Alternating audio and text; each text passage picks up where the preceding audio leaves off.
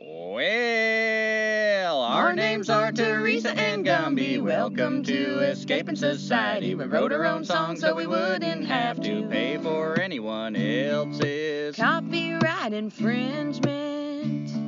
And we live in a van and we eat from the trash. Making this podcast hoping for cash. You better listen up, cause we probably won't last. Cause we can't compete with nonsense. Hypnotizing nonsense. Oh, society sucks and we don't need it. It's killing your kids, so why do you feed it? They'll tell you to stay, but you don't need to heed it. You can give them the finger. There's no time to linger. So, thank you for listening to our song. It's not very good and it went kinda long. Don't care if you like it, cause we'll be gone over that next Cause horizon. we ain't got no address. Solvitur ambulando. Welcome to Escaping Society, Episode 20 The Peace Pilgrim. I'm Teresa, I'm Gumby. and I have a cold. Um, we are at a rest stop right on the side of Honey Lake in California.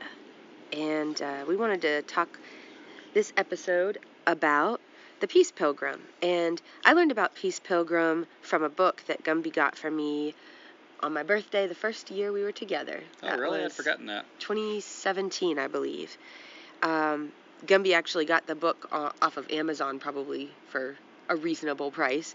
You can find like all the stuff that we're going to talk about today, all the source materials, like documentaries, the entire like 200 something page book, as well as Peace Pilgrim's own pamphlet on the uh, Friends of Peace Pilgrim website. We'll try to link that on our uh, Facebook page. But a little bit about Peace Pilgrim. We don't want to focus too much on the the life before she became Peace Pilgrim, but I thought it was kind of interesting, um, just a few of the details. And why don't we want to focus on that? Well, I guess I mean the episode is the Peace Pilgrim, not the woman before the Peace Pilgrim. I'm not sure exactly Yeah. what you're getting at. Sorry, I was asking you a leading question. I hate it when people do that to me. but one of the things we talked about why we don't want to focus on that is because we want to honor her, and she didn't want to focus on that. So when Mm. people asked her what her name was or anything about her history before Peace Pilgrim, she would shrug it off. So I think it's a good way to honor this woman um, who has so thoroughly escaped society to try to um, be true to that. But this information, if you're curious of what her name was and everything, is easily findable, as we found out. and it's kind of like to me yes i i definitely want to honor her but it's also like it makes her more even more like personable or something i i love what i read about her before i knew all this and then like watching some documentaries and reading a little bit more i don't know i just it makes me like her even more because I, I think i understand a little bit more about how she became peace pilgrim so she was born in 1908 in New Jersey, and she grew up on a farm that was surrounded by like woods and a creek and room to grow, as she would say. And in her earlier life, uh, her siblings, they kind of referred to her as like a tomboy or a daredevil. Um, she would go to the creek, and not just their creek, but she would go to the river and like dive off of the bridge. So she was she was pretty cool for those days, And climbing trees, out climbing Yeah. the boys. And she, uh, in her teenage years, she loved to dress up and pose for pictures. She was like a flapper, and she dressed up in some pictures as a gypsy with like a tambourine and everything. And she had many, quote, boyfriends, but they weren't really like steady boyfriends. They would just take her out dancing, which she loved to do. And one of the things I liked, uh, you mentioned the year she was born. Uh, we saw in one of her interviews where somebody asked her about her age, and she's like, You know, I have spent so much effort trying to forget my age that it has ha- finally happened. I am ageless. I don't know when I was born, and I don't know how old I am. So that's just like another thing to me that really speaks to what this woman was about. so she uh, she actually was married for a very brief time. She had met her husband who was younger than her. Um, I think when she was out dancing, but it didn't work out. He uh, wanted to enlist for the war, and she wanted him to be a conscientious objector. And he told his army sergeant that, and he was like, "Well, that's grounds for divorce." So um, they got a divorce. And her husband, for that very brief time, he wanted he wanted Peace Pilgrim, or the woman who was before Peace Pilgrim, to be more of a homemaker, and she just wasn't that. Um, but right on for her for being true to herself because I think that's really important. Yeah, and uh, after this divorce, you know, we saw interviews with her ex-husband, of course now a very old man, and he mentioned she shed a few tears. Um, so obviously it upset her, and I can imagine like at this time, um, we saw an interview with her niece, and she said, "Yeah, we were always hearing stories about crazy Aunt Mildred." Dan, there's the name. Yeah. Oh yeah, tell them about the. Uh... Oh, I'm going to. Oh, okay. And uh, so she did all this crazy shit. Like she was so ahead of her time. Like I guess this must have been the 30s or 40s. I'm assuming. No, Maybe I think the earlier than that, hun. yeah, but early. So she's like part of this peace campaign when, you know, the world wars are in like full swing. she's like a nudist for part of the time. Like, you know, mentioned to her family at one time, like, do you mind if I just lay out in the yard and get some sun naked? And they're like, oh my God, you know, you know, crazy Aunt Mildred. Um, but in the middle of all this, you know, she gets this divorce. She's kind of trying to find her way, but she's very strong in herself. There's this light, this like dedicated light, I think, already burning in her that people can see. Like she seems so set on her course, but she hasn't found her way yet. So she talks about this beautiful moment where she's taken this long walk through the woods one night, and she talks about the moonlight. And she just decides, I need to find what to do with my life. I feel so full of something, and I don't know where to channel it. So I'm just going to keep walking until I get the answer. And she walks all night, just walks through the woods, follows the trails, walks and walks until I would imagine it's, you know, I'm thinking of the Buddha out there meditating until the very morning when he sees the morning star. So I would imagine right before dawn, you know, walking all night, and she comes to this this opening in the forest, this glade, and it's filled with moonlight. And she just, I, I don't want to misquote her, but it's something to the effect of like, use me, use me. I want, I want to give everything I've got, you know, use me. And she's just saying that up to the heavens, to God, to whatever, whatever that energy is. And that's when she gets filled, first filled with this feeling that launches her on this path of, path of being the peace pilgrim. And she joined a peace campaign. I think it was either before or during the Korean War. Um, she was from New Jersey, but she moved or went to Philadelphia to be a part of this peace campaign. Oh, I think it was before because she took off to be the peace pilgrim when the Korean War was. I see. Yeah, yeah, yeah. You're right. So um, there was a lot of like war in the air though, like after World War II and, and leading up to the Korean War. God, when hasn't there been? Yeah. Well, she met this guy by the name of Dick Lamb, and he became her partner on the Appalachian Trail. One of many, apparently. She was like described as bringing home strays as she's hiking. You know, just different guys she'd meet, and it's not like I didn't get the feeling from what people were saying that she was necessarily a floozy, like she was having romantic relationships No, with no, all no, these guys. She just was not inhibited. You know, she didn't care what people thought. She made friends, and like, all right, I'm gonna treat you like a friend. Yeah, but um, Dick Lamb was like I think the the guy that walked with her on the AT. Like yeah, they the were most. the the partners. And then you know, like just if you were to pick up hitchhikers on the AT, kind of like that, but just like without the car. okay. Yeah, so, and this is something that I actually, uh, you see on Facebook. There's this woman. What's her name? Grandma Gatewood. Grandma Gatewood. She was credited with being the first woman to walk the Appalachian Trail, but that's one of those many things that pop up on Facebook that aren't exactly true. You know, taking nothing away from Grandma Gatewood, I mean, right on to her. But it just happens that um, the woman who became Peace Pilgrim was actually the first woman to hike the Appalachian Trail, the full length of it. Um, let's see. Reading through my notes here to make sure I don't miss anything. Yeah, so she was a single woman with a single man at this time, you know, which was scandalous. And so I think they got tired of running into just people, you know, with their, their bad attitudes and their, their condescending looks about, oh God, you know, what are what are these people doing? So they started introducing themselves as what was it, Dick Wood and Mildred? Was- No, Dick Lamb, not not Dick Wood, not Dick Wood. I think that's a town somewhere we passed through. Dick My Wood. name's Dick Wood. Dick, Dick Lamb Lamb and Mill. and Mill, And and, they they, just just, let- let... people assume what they wanted to, you know, that they were a married couple. Um, And this was in 1952, if you're keeping up with the years here. which was the year that they completed the Appalachian Trail. Um, and were you going to talk more, or should we cover it now about what she took? Because I, Yeah, go ahead. This was, and Oh, I'll do the okay. food. Yeah, so on the Appalachian Trail, like she wasn't just hiking it like we do nowadays, and anybody who's hiked any section of this knows that even with all this REI gear, it's challenging. You know, it's a challenge to hike that. But she was carrying one pair of slacks and shorts, one blouse, one sweater, a lightweight blanket, two double plastic sheets, which she described as like if it got cold, she just filled these sheets with leaves and like kind of squish herself into the leaves. Hell yeah. And yeah, so she sometimes used to stuff leaves in there. I mean, she was already like you can see kind of the seeds of what led to her pilgrimage there. She was testing herself, like what can I get away with?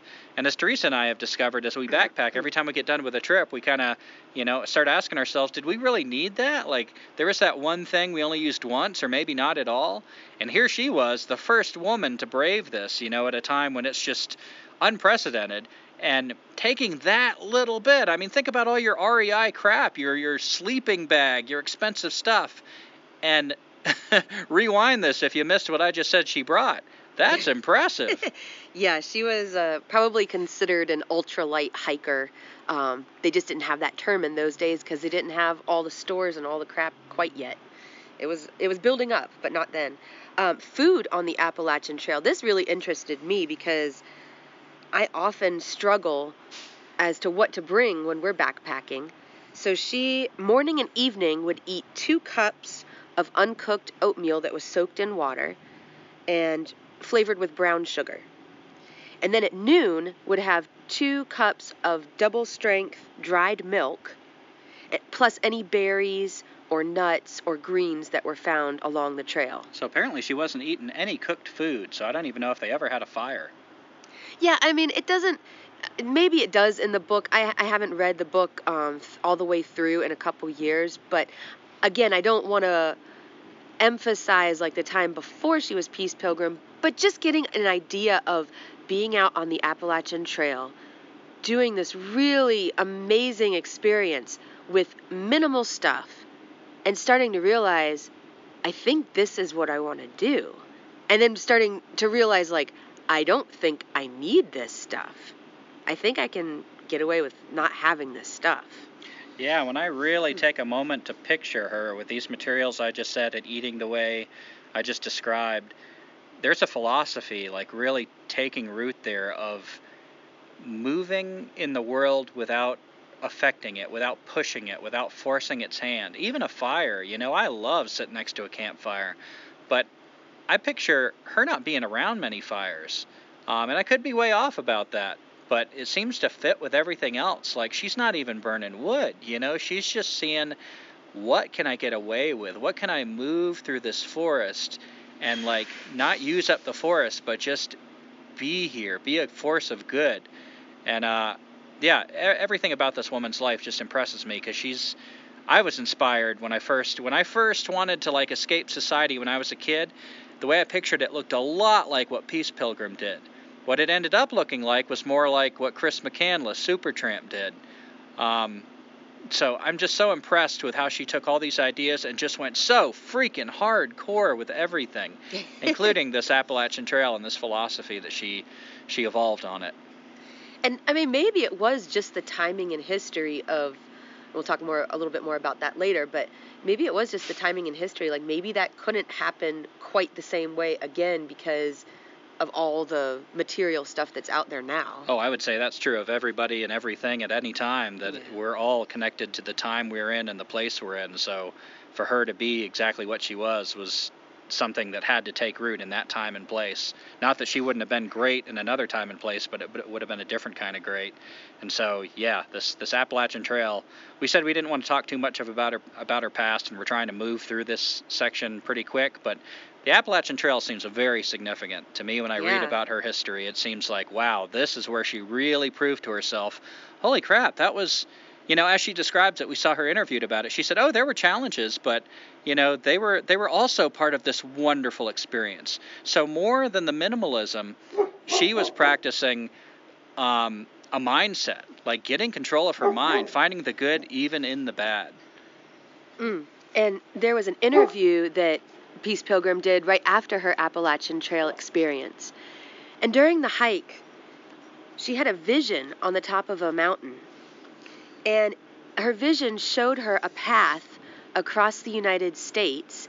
Um, that was she just described it like somebody had taken a crayon or a colored marker or something and had made a zigzag across the United States map. And it turned out that's what her first pilgrimage was. Maybe not exactly in the vision, but that's what she did. She zigzagged across the country.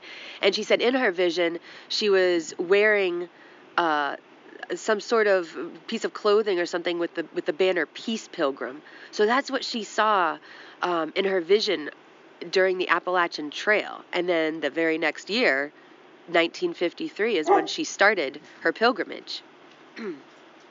oh, our dog is misbehaving. Uh, Gumby, if you wanted to talk about the name change.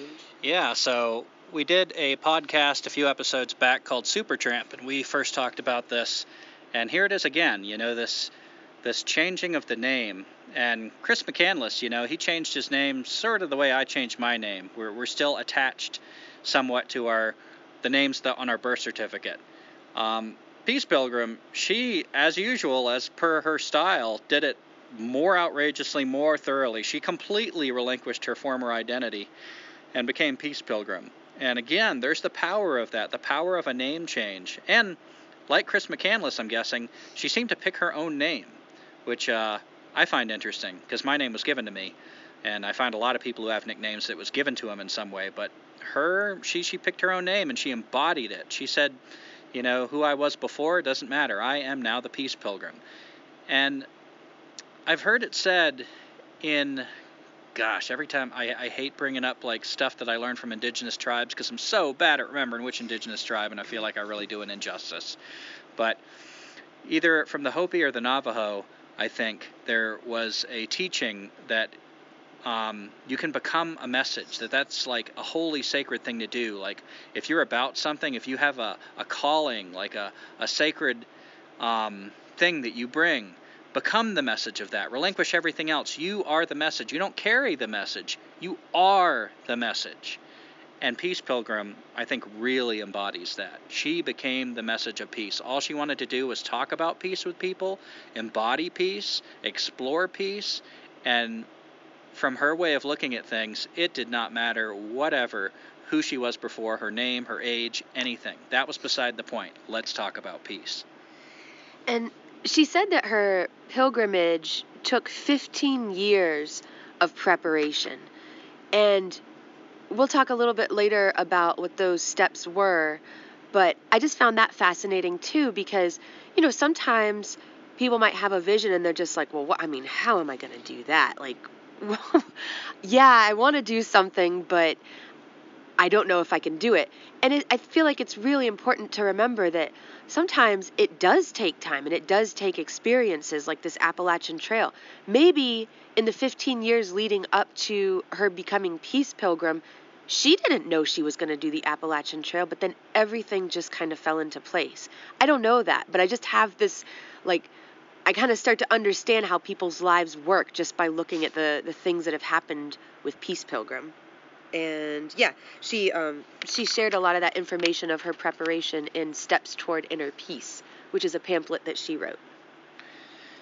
So, after the Appalachian Trail, you know, let's talk about when she began her pilgrimage. Um, this was in 1953. And I like to think about the context of this. This woman who is so moved, who has already been involved in, in peace campaigns, who is obviously a free thinker, she does what she wants.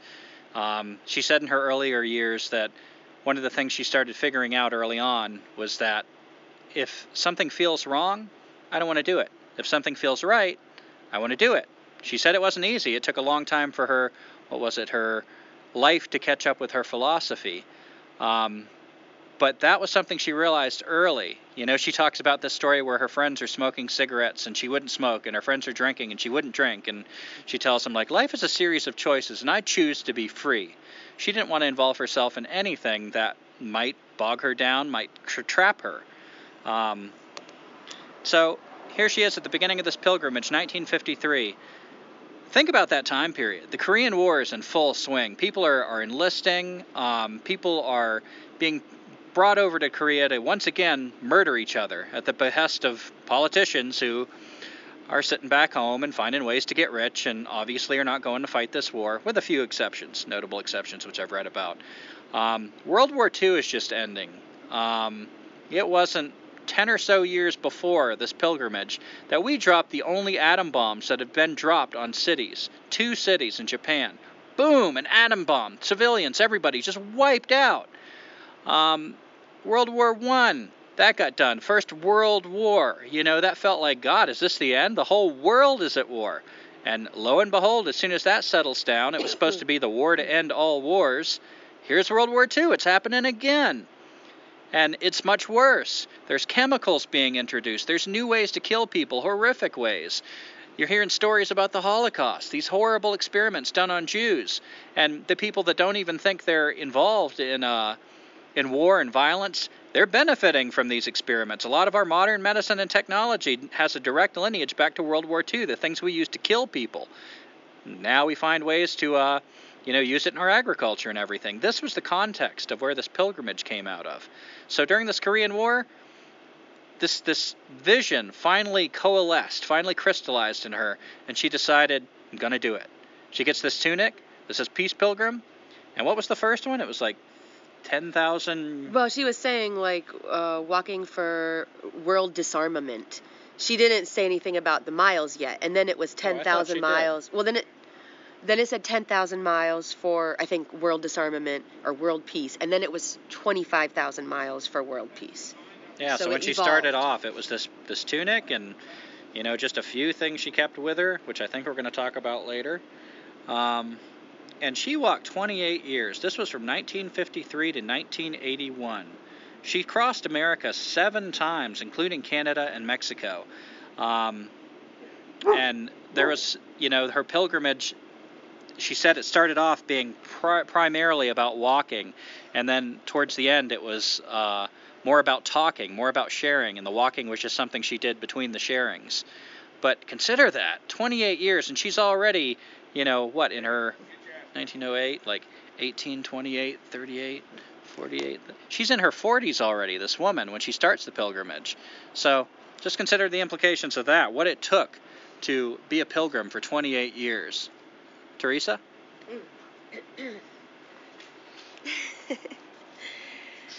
Oh, so yeah, um, Gumby said she she went on and on these different crossings of America, and first it was about the walking, and then it was the speaking, and in later years she decided it was more about the speaking than the walking because she had already gained such notoriety. But I mean, she's she had already walked like over twenty five thousand miles, um, and as she went, she's just stopped counting the miles because it wasn't about the miles; it was just about getting the message out there.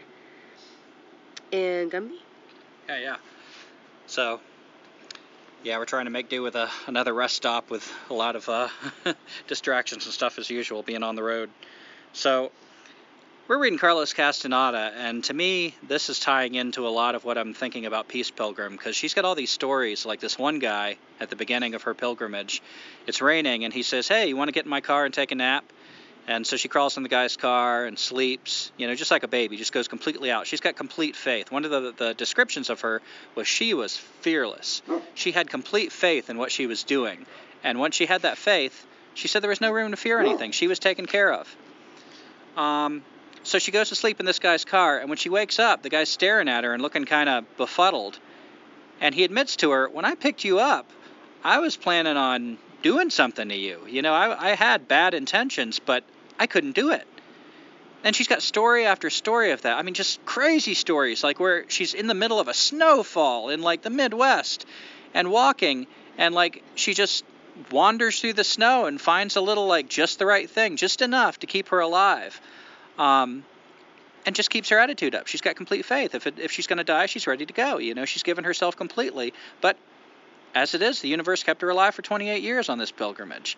Fascinating, fascinating stuff. So, in the terms of Carlos Castaneda, Don Juan teaches him about personal power. He says you got to lead a really disciplined life. Don't leak your energy. For instance, he tells Carlos Castaneda, don't have sex. Don't masturbate. If you do, there's a cost. That's a way that we leak our energy. Don't live sloppily. Live very disciplined. Live a tight life. And what that does is it creates this personal power, something in our culture we might call luck.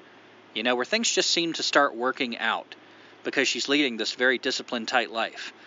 Um, I think without those terms, without her, you know, following the path of Carlos Castaneda or whatever, when I hear her talk about it, it sounds to me like personal power. It sounds like she just led such an austere, disciplined life that she built up personal power, and just things would work out again and again and again.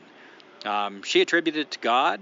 Uh, Don Juan describes personal power as being like a sentient thing. He also describes like fate and power picks people, and who knows why power picks people. So I think those are just two terms for the same thing.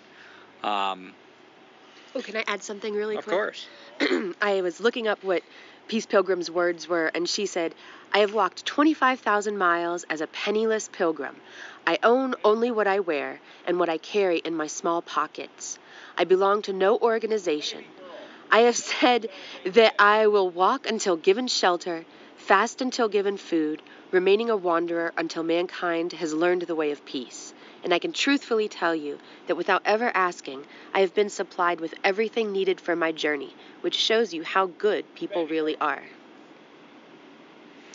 Yeah, and her faith, that's probably to me the most astounding thing and the most uh, inspiring thing. Like when I was a little kid and I, I wanted to hit the road, it looked a lot, like I said, like the way Peace Pilgrim did. And the thing that drew me was the idea of faith. What if I could just believe that everything that happened to me was meant to happen? You know, people talk about let go and let God. People talk about I'm a person of faith. But who the hell lives like they got faith? Most Christians I know that say that keep a gun in case somebody breaks into their house, and I'm thinking, how do you know the, the, the guy that broke into your house wasn't wasn't sent by God? How do you know, like, if you're talking about God's plan, we God's got a great plan. Do you know God has a plan? What the hell are you protecting your shit for? Maybe God's plan is that you get your stuff stolen. So it fascinates me when I, I hear about somebody who actually has faith. What a beautiful thing, and how the universe treats somebody with that kind of faith. Again and again, when I see somebody that actually has that kind of faith, they are so taken care of. And that, there's a whole level of reality we're not tapping into because we don't we're, we're frightened of it. She let go of fear to me which was the, is the antithesis of faith. When you let go of fear what's left? Faith. It's a lack of faith. That's what fear is. If you say you're afraid of something you're saying you don't have faith in something else. Um, and with that faith came the minimalism. Now here's another thing i really respect and i've talked at length about with people you know that are like I think sort of a, a, democratic liberal stance is we want to help the poor. You know, they they have kind of taken up for themselves. They co-opted the idea of activism. Like, oh, you're an activist? Well, you're probably leaning more toward the left. You're you're a Democrat liberal because we're the ones who care about the homeless. We're the ones who feed the homeless. We're the ones who take care of them. But that mindset is not a mindset of faith. It's a mindset of we still we don't want to be homeless. We want to help the people from what's called the ivory tower. We want to give them a handout. We want to pass it down. But to me, the people that really inspire me are the people that said, that doesn't work. You've got to become the bottom. Eugene Victor Debs, a guy that I'm sure Peace Pilgrim must have uh, heard about with the things she was involved in because he was kind of around the, and I, am bad with years, but maybe 20s or 30s, um, a socialist who actually ran for president from the from a prison cell. Um, but he's known as saying, you know, as long as there's a lower class, I am in it. As long as there's a criminal element, I am of it. As long as there is a soul in prison, I am not free. He was saying he had, you've got to identify with the bottom, not help the bottom, but be the bottom. That's where you can help. Hmm. Jesus did that too. Story after story of Jesus going around the whores and lepers, not from his castle. I mean, he's the only son of God according to the Christian faith. He could have had everything, right? He didn't. He was as poor as anybody, walked around in his sandals or barefoot or whatever in his robes, you know, just traveling around traveling very light. We see it with Gandhi, we see it with Buddha, and we see it again with Peace Pilgrim. She gave up everything. This woman who wants more than anything to give her life to peace, to help people, she could have decided, I'm going to save up a lot of money and try to like donate to all the charitable causes I get I could, but she didn't. She decided, I'm going to give up everything and show people how good being poor could be. I love what she says about a need level. She talks about I realized when I was young because she said she was pretty well to do for a while. She had, you know, a lot of the luxury. She was doing doing good. But she wasn't happy. There was this growing sense of like this doesn't feel right. how can I have too much when other people don't have what they need? And that led her to feel to to decide to take her life to a need level. And when she asked herself, What do I truly need? Well, that led her to walk around the country in nothing but a tunic and, you know, with her one outfit and tennis shoes and what she could carry in that little tunic. Holy crap. And I love how she tells people, like, now your need level might not be what my need level is. She says, you might have a family like most people. And your need level, because of your children, is going to look different from my need level. But your need level is probably a whole lot less than what you think it is right now. Mhm. And the less, you know, consider what is behind having more than you need. It's the fear.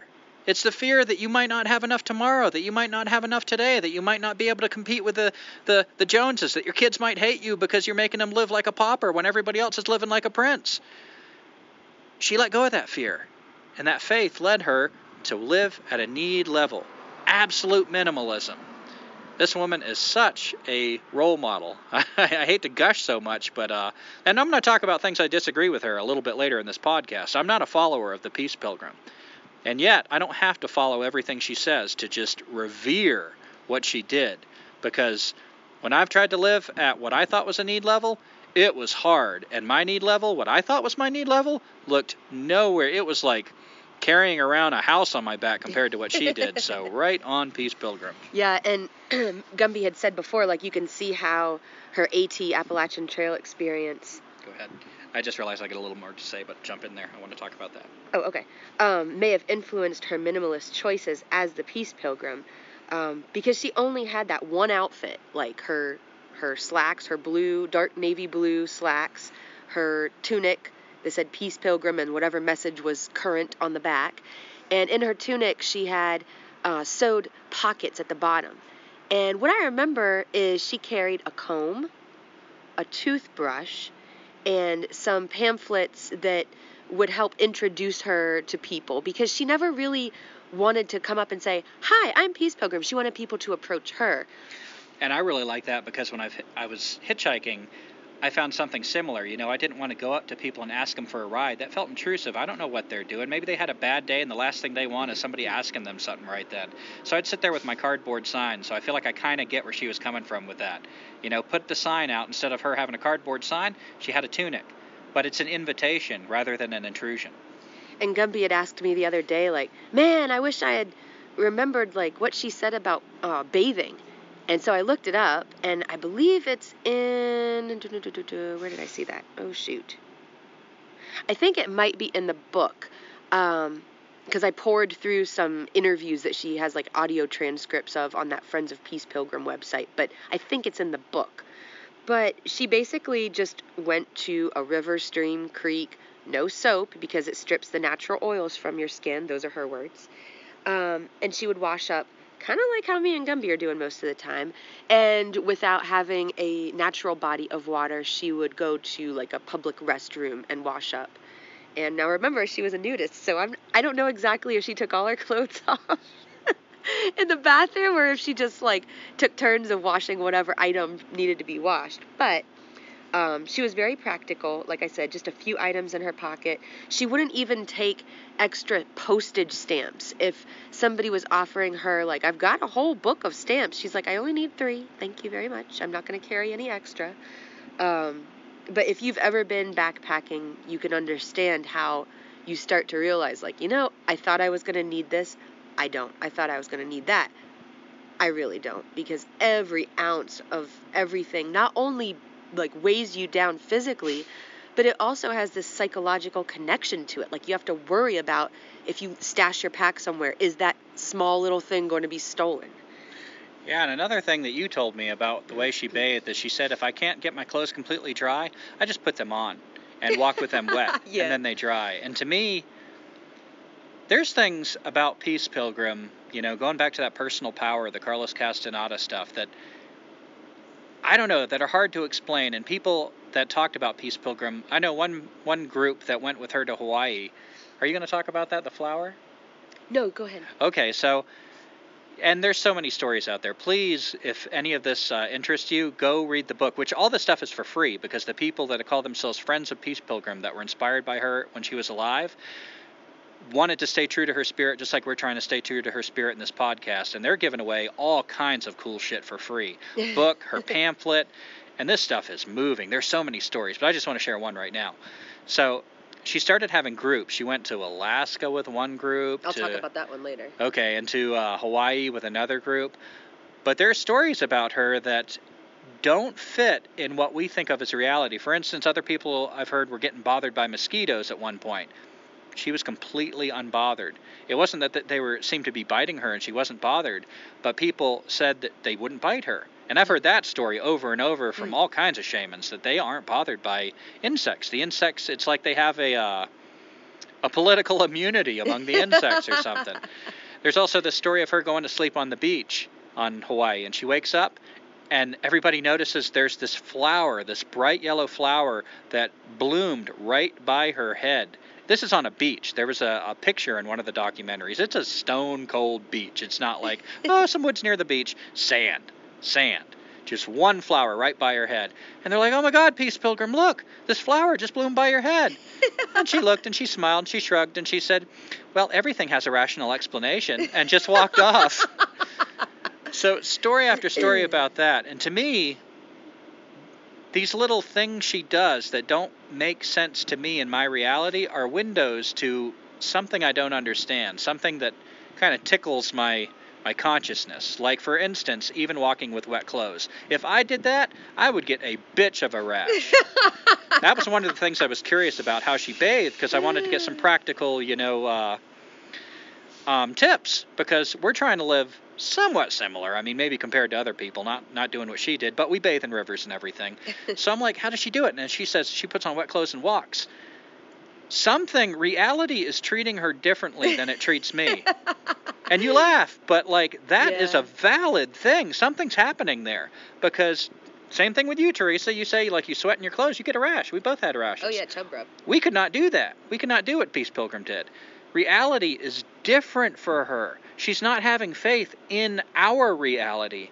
Her faith opens up a doorway into another reality. I mean, there's something really deep going on there with this woman. Um, you know, I've heard other people say, like, wow, when I met her, you know, I tried to dismiss her as a nut, but after listening to her for a few hours, I was like, this is a mystic. This is a modern mystic. I don't even know what a mystic is, but something's different about this woman. And that's one of the things that I notice when I when I start reading about Peace Pilgrim. Yeah, and Oh, sorry. Oh. And I didn't even get to the damn thing that I wanted to get to before. All right, Okay. I'll try to make this quick. So, the freedom of what she did. Another thing I wanted to talk about ownership being a burden. So, we are having a lot of van problems right now. oh yeah. Uh, we are having like these little things that are piling up. Like we're having misfires in the engine that's making the check engine light like blink on and off, and then the the engine will start like kicking and kicking and kicking. And I just put some fuel injection cleaner in there this morning, and hopefully that'll fix it. And if it doesn't, we'll have to you know take it from there. Sometimes I turn the key lately. Like this has happened like at least once a day lately. Nothing happens. I got to get out and like I've tried to replace the terminal, the battery terminals, and next thing we're going to do is the Coke trick that cleans out your battery terminals. But anyway, one of the things Peace Pilgrim said is everything you own is a burden. It owns you back. yeah. And I felt like how perfect that we're about to talk about this woman that said that. And the universe seems to be showing us, like emphasizing that, highlighting it, underlining, like, you know, you guys are keeping this van, and it's a resource. You know, I'm thankful for the van. But isn't it also a burden? Like, how much of this beautiful natural world am I, like, driving through thinking about, I hope the van doesn't mess up? When Hmm. Peace Pilgrim walked through it, she didn't miss a damn tree. She didn't miss a bird. So I don't know. I just thought that was kind of an interesting thing happening in our happening in our lives right now. That was sort of a, a neat parallel to that. All right, that's what I wanted to say. Damn it, I said it. Are you sure? No. All right. Well, at any rate, I I agree that Peace Pilgrim was walking in some kind of grace, in some kind of just like beautiful place. No matter what was going on, it's she really did have a connection with something more spiritual. Um, and in that Steps Toward Inner Peace pamphlet that she wrote, um, it talks, it, it gives a lot of really good information. I think something that shows up again and again in her interviews is she felt like the world was a reflection. So if she gave smiles, then she would get smiles in return. And she said when she was in school, she learned very on if you want to have friends, you've got to be friendly. Yeah, and she wasn't religious. She she didn't um, belong to a religious family growing up, but her family did kind of instill the golden rule in her, and she just thought like, wow, how great is that? Like, do unto others as you would like to be done yourself. oh yeah. And okay, I made it sound You made it sound dirty. Um, but no, but she, she really took, and you were saying like taking the good messages, or she, you said something earlier about like you might come across stuff that you know this works for you and this doesn't, and she said that too. Like take the good out of life, whether that's the good experiences or like the good teachings. And so she took that golden rule or like the the spirit of the golden rule and really applied that in her life. Yeah, so something that I feel like I've heard it so much from her that I think if if she were here and I were to ask her if you could boil down your message to one sentence, what do you think it would be? And I feel like her one sentence that she said over and over was overcome evil with good, falsehood with truth, and hatred with love. Now that's so simplified, I almost find it naive. You know, I hear that and I kind of want to roll my eyes. But on the other hand, if I think about it, most of the time, you know, I can get in a philosophical discussion, and I often do, that there is no evil or good. It depends on where you stand. But in the moment, I got to admit, I kind of have a sense of things that feel evil, that feel wrong. I know when I'm doing something that at least is questionable, and I also know when there's something I can do that is good, that feels like the right thing. And how often I struggle with that. You know, that simple message, it's her version of the golden rule. You know, truth. Like, again, I get in a lot of philosophical discussions about, well, what is truth? And there's a valid exploration there. But at the same time, I feel like it's an aspiration. If I try to be true, I don't try to hold anything back. I don't try to lie to get an advantage. I don't try to lie to make myself look good. I just, you know, am absolutely honest and true. What would that do to my life? So that one sentence, I feel like is her message boiled down. Um, she also talks about giving priority to all of the good things you're motivated to do over the superficial things. And I know Teresa was really uh, like that spoke to her because Mm, yeah. a lot of times we get in discussions about like Teresa says, I'm not doing like this thing I want to be doing. I wish I did yoga every morning and I had an exercise routine in the past and and I asked Teresa, well, why do you instead of doing that like make the bed? Why are you like doing all the chores? They're gonna get done. You just jump on them first. and the reason why you're there to jump on them is because you know I'm working on making a priority of going to do my meditation, my sit spot, my exercises, whatever. So I think Teresa maybe struggles with that a little more than me, but we both struggle with that. And what an important message for all of us. Like if there's something to be done, something that like is the spice of life that's important, why isn't that a priority? All this other crap, let it get done. It doesn't mean you neglect it. It doesn't mean your house looks like a pigsty because you want to do all, all that you know you want to do. It just means that you prioritize things to make sure that stuff that you care about gets done. That motivation, that top priority. It's so easy to get bogged down in chores and minutia, and I feel like our culture really lends itself to that because, you know, a lot of times the chores and minutia are the products that we can buy. Good. Um, yet another distraction on its way. Um, including mundane. What did you mean, Monday life and the life pa- Well, just and the chores. pattern? Okay, yeah. I think you're And she talks about- stuff. And she talks about how to. Oh, no, I'm still in my stuff. So let me talk over this dog barking. Um, she talks about um, like really living, not not just being on the surface of things, like a surface liver, as she calls it. Like she says, there's a, th- a froth of life, and most of us live there. She says, get deep into it, be honest, like be fearless. And I really like that. You know, live in capital letters. Let go of that fear. Don't just like try to get by, try to survive. Live. Yeah. Uh, sorry about that, everybody. There's just constant like drama here.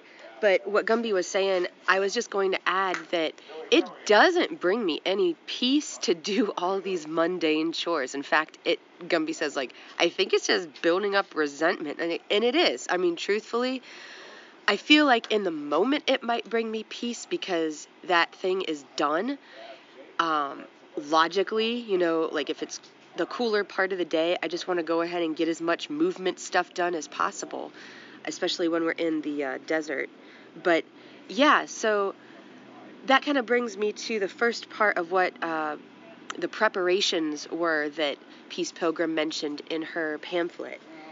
And I think Gumby might have started to get into this because my handwriting is bad and oh, really live, stop being a surface liver. Yeah. Oh, okay. All right. Well, the first one of Oh, her preparations was right attitude toward life. And what Gumby was saying really live, stop being a surface liver, not the uh, organ, but really try not to escape life, really live it. Um, the second one was bring our lives into harmony with the laws that govern this universe. The third, find your unique special place in the life pattern.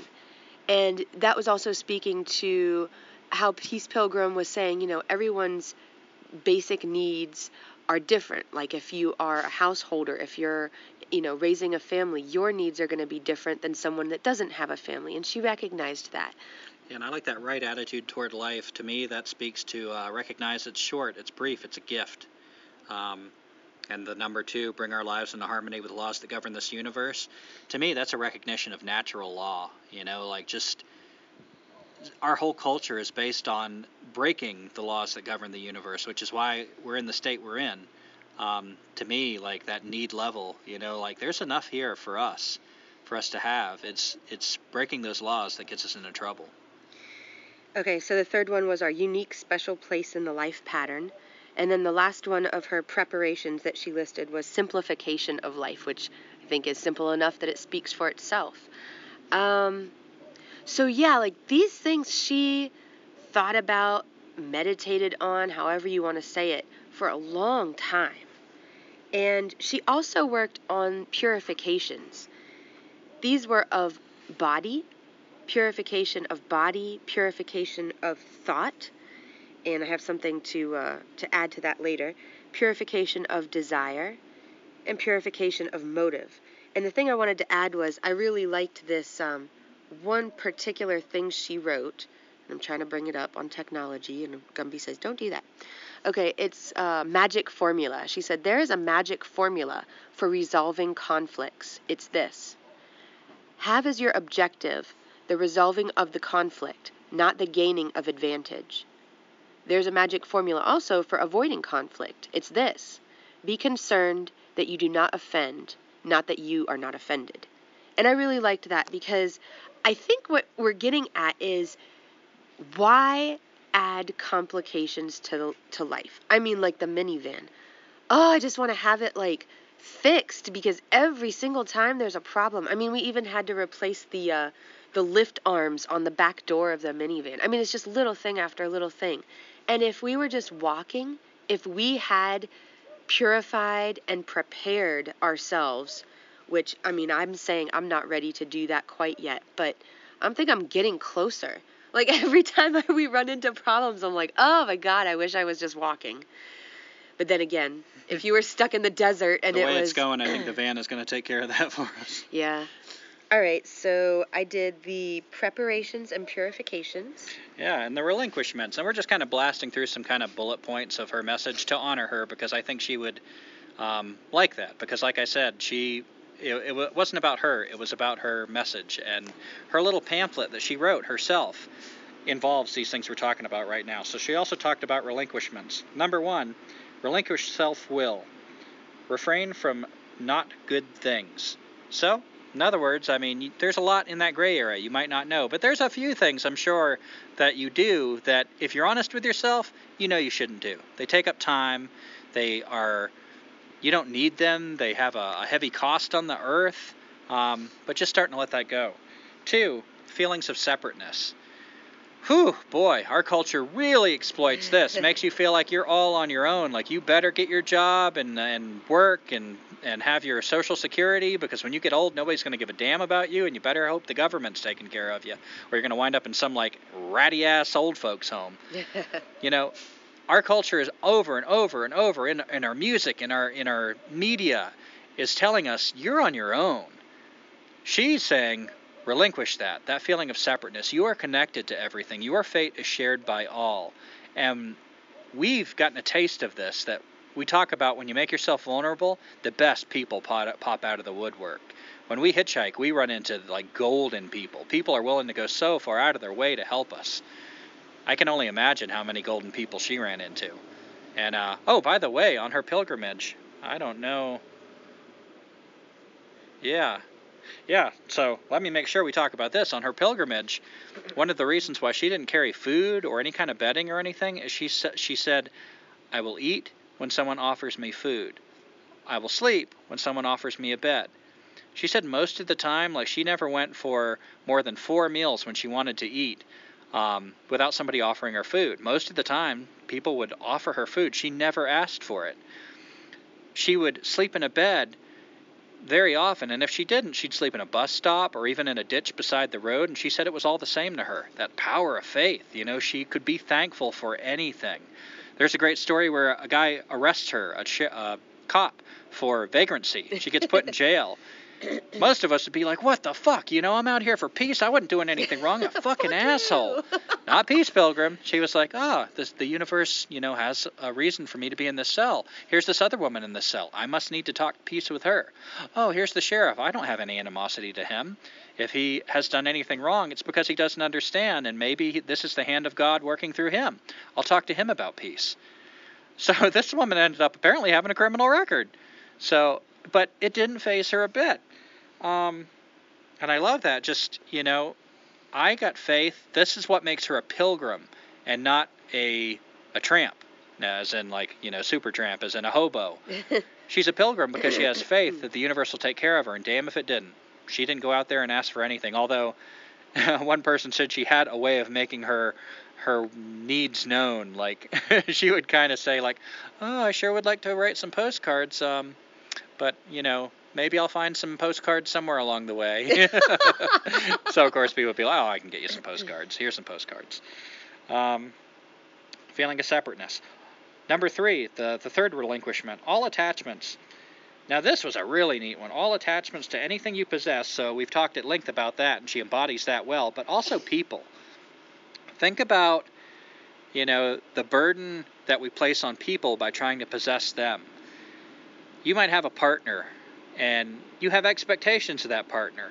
You have kind of rules that you guys might not talk about in these terms, but there are things your partner can do that would break these rules that you don't want to be their partner anymore. You have restricted their freedom. You're trying to possess them. You might have a dog. You might have, I mean, there's all kinds of way we do this to, to living things. So she includes that with the possessions. Don't make a possession out of people. Don't objectify anything. And I think, wow, like you know, think about two people that don't do that to each other at all. I'm okay with you walking your path, I'm walking my path, and we're not trying to possess each other. That is a powerful relinquishment. And she also mentioned like parents to children and vice versa. Yeah, that's a big one. And vice versa too. Yeah, we as kids we're always, you know, expecting our parents like, "Oh, they did this to me. Oh, they did that to me. Oh, they they didn't do this enough." They were human, so we try to possess them and fit them in a mold that maybe they don't belong in. And uh, whew, getting late on time. So, number four, relinquishment, negative feelings. Um, and that to me just sounds like an ongoing practice. Notice when they come up, mindfulness, and just keep trying to let them go. Like, well, how can I look at this in a positive thing? Because she she talks about people that she met that have chronic illnesses.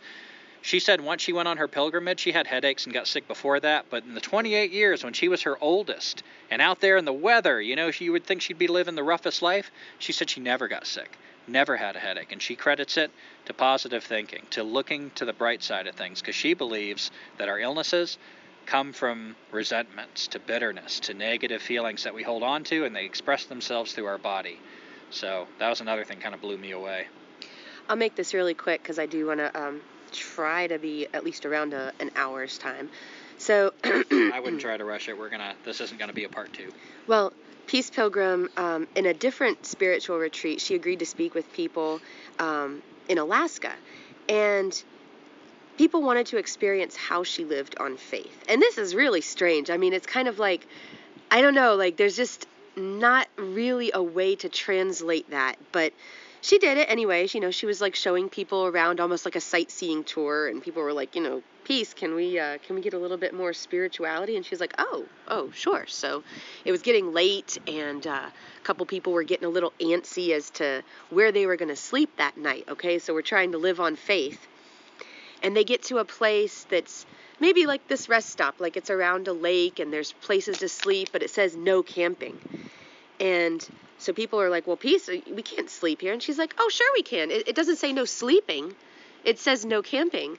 And I just thought that was awesome because um, it's not that she's a, I mean, she is kind of a badass, but it's not that so much as like, let's just look at what is offered to us. There is a place to sleep. We're not taking anything more. And then somebody went up to like the whatever, the park ranger or wherever they were at, and they were like, um, excuse me, um, is it possible for us to camp overnight here? And the person's like, uh, no. And then they went back like a tattletale and told Peace Pilgrim, like, see, I told you we couldn't sleep here. And she's like, oh, why did you do that? Like, you're interfering with the faith. Like, you're, of course that person has to say we can't sleep here because that's their job. So Gumby, there was a something that you were going to just mention briefly following the was it Oh. Yeah, so in line with that, following the spirit of the law, not the letter of the law. Um, uh, yeah, I think that kind of says it. I mean, it's just, you know, she, me, I'm more of an anarchist. I'm not Peace Pilgrim. I believe in just breaking laws and, like, you know, I'll talk more about some of my differences with Peace Pilgrim. But I like the way she tried to respect the law, you know, like, these are coming from good places. She tried to look for the good in people, and, like, this law was probably made by people with good intentions. So I'm going to look at the spirit of it, and sometimes that doesn't match the letter of the law. So I'm not going to get bogged down in the letter of the law. So I like that she was kind of a rebel without trying to be, as, as Teresa said, a badass. It wasn't like an angry rebel, uh, you know, a uh, rock and roll. yeah, an instigating rock and roll. I hate the bloody queen. She wasn't that kind of rebel, but she was a rebel. And Europe. Huh? Oh, that's right. I'm reading our list wrong. I keep thinking, yeah, I don't get a G by my comments. No. So, all right, here's my differences with Peace Pilgrim. And again, I admire this woman as much as I admire any human being because of what she did and how dedicated she did it. But I feel like since I'm the one that happens to be doing this podcast, I got to bring a little bit of myself into it because there's a plenty of stuff out there from her. So here's my differences with Peace Pilgrim, just questioning stuff, stuff that if she was here, I would love to talk to her her about it. For one thing, I think she, if she was still alive, she died in 1981, as we said. I believe she'd still be true to her message. I think she was that dedicated to it, even though the world has changed drastically. Um, I would say peace. I'd say look at the world now. You know, do you think your message worked? I mean, it obviously affected some individuals, but we're losing species 150 to 200 a day. We're losing, I've heard it said, two football fields worth of forest every second.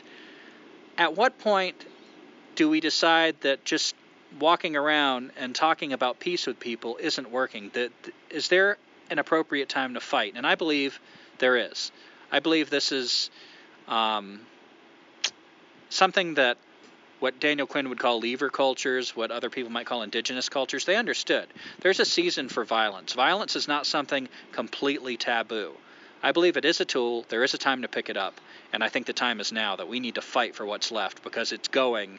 And we've had so many wonderful people trying peace. And I think that was good. That was the thing to do before violence. And it hasn't worked. It's time to move on to something else. So that's a difference I have with Peace Pilgrim. Um, yeah, but nothing to take away from her pilgrimage. You know, I don't. I wouldn't try to convince her. I would be so sad if, like, I talked to her and then she picked up a gun. You know, I think she is doing did exactly what she should have done. Um, yeah, and again, this hesitation, like, I would question a lot of people I admire. I admire Derrick Jensen, but I'd question him. I'd critique him. You He's- do question him. I do question him. uh, Daniel Quinn, a lot of a lot of people. I, I'd shit. I'd probably question Gandhi. But there's something about Peace Pilgrim that um, I don't know. I hesitate to question her. So every time I, I bring up something I disagree with her on, I kind of feel like I got to like. But I don't want her to. You know, I wouldn't want to convince her of anything. I wouldn't want her to change a bit. Um, I don't think you would change her either, though, because she was on such a. She was just living in that grace. Yeah, she had her own grace, and I feel like she embodies something I don't fully understand that might transcend. I've got to work with what I understand, so I'm on a different path for now. Maybe one day, you know, I'll come back around more towards what she's doing, but I would be to try to follow her path with the information I have and with the feelings I have would be wrong for me at the moment. Another thing is what's our responsibility? I feel like we are of the culture that's destroying the earth, and it's our responsibility to stop the destroyers, not to hope for the best, not to be optimistic, not to just work on our inner peace and hope that it affects the people around us.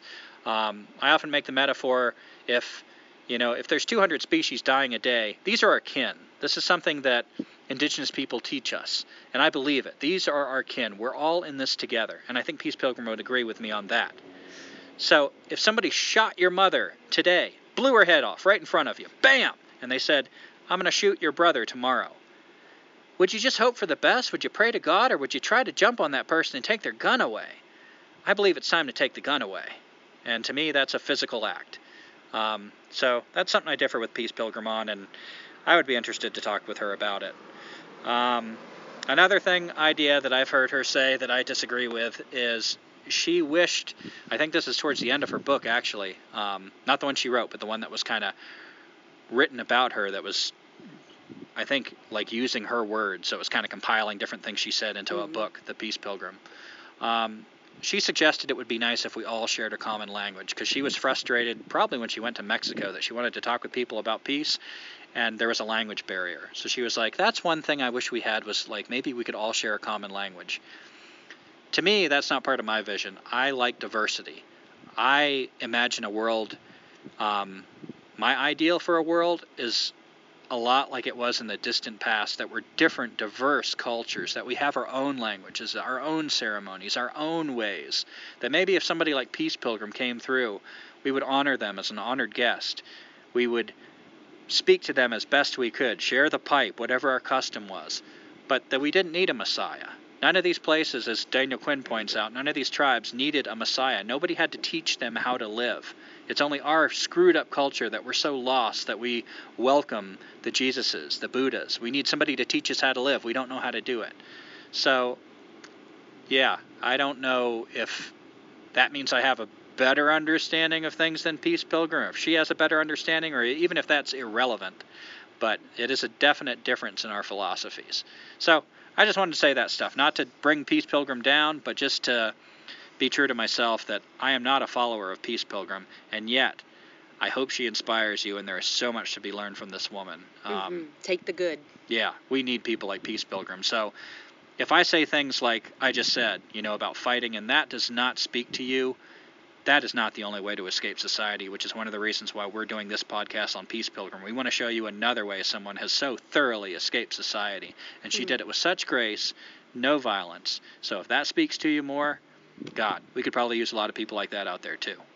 Oh, and I really liked that. I, it was such a natural segue because um, there's this thing I want to read again from her pamphlet, Steps Toward Inner Peace. Oh yeah, what was that one quote that we were so excited about? I haven't seen it on the list. Well, here it is. I'm about to read. Okay, I'm going to read the whole thing. Um, hopefully, you can follow along here. So, this is under the, the heading The Most Valuable Things. After a wonderful sojourn in the wilderness, I walk again the streets of a city which was my home a while. It is 1 p.m. Hundreds of neatly dressed human beings with pale or painted faces are hurrying in rather orderly lines to and from their places of employment. I, in my faded shirt and well worn slacks, walk among them. The rubber soles of my soft canvas shoes move noiselessly along beside the clatter of trim, tight shoes with high heels. In the poorer section, I am tolerated. In the wealthier sections, some glances seem a bit startled, and some are disdainful. On both sides of us, as we walk, are displayed the things which we can buy if we are willing to stay in the orderly lines day after day, year after year. Some of the things are more or less useful. Many are utter trash. Some have a claim to beauty. Many are garishly ugly. Thousands of things are displayed, and yet the most valuable things are missing. Freedom is not displayed, nor health, nor happiness, nor peace of mind. To obtain these, my friends, you too may need to escape from the orderly lines and risk being looked upon disdainfully. I love that line. Oh, yeah. So, that right there, I am like, peace, right on. Like, she was a deep thinker. She experienced something that I can, I can only hope to touch. But yeah, I, I really loved that quote. She really nailed it. And yeah, any other closing thoughts? Well, I think that reading you just did was kind of the perfect way to end this. Uh, I guess the only thing I'd say is just once again encourage you to find out more information. Uh, there's so many more stories about her, we couldn't get to it all. And it's all free. So you're honoring her by um, getting this free information. People are happy to send it to you because you will probably, I would bet you're going to be moved by something and you're going to talk about this woman. So what a great way to honor her. And I already put a link on our website um, for movies and documentaries for the Peace Pilgrim, but I think I might add there's two documentaries. One is something that they made a little bit, I don't know, like 2000s.